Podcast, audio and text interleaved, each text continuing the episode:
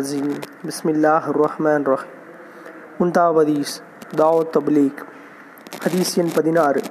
ஹஜ்ரத் ஜரீர் அலி அல்லாஹன் அவர்கள் அறிவிக்கிறார்கள்.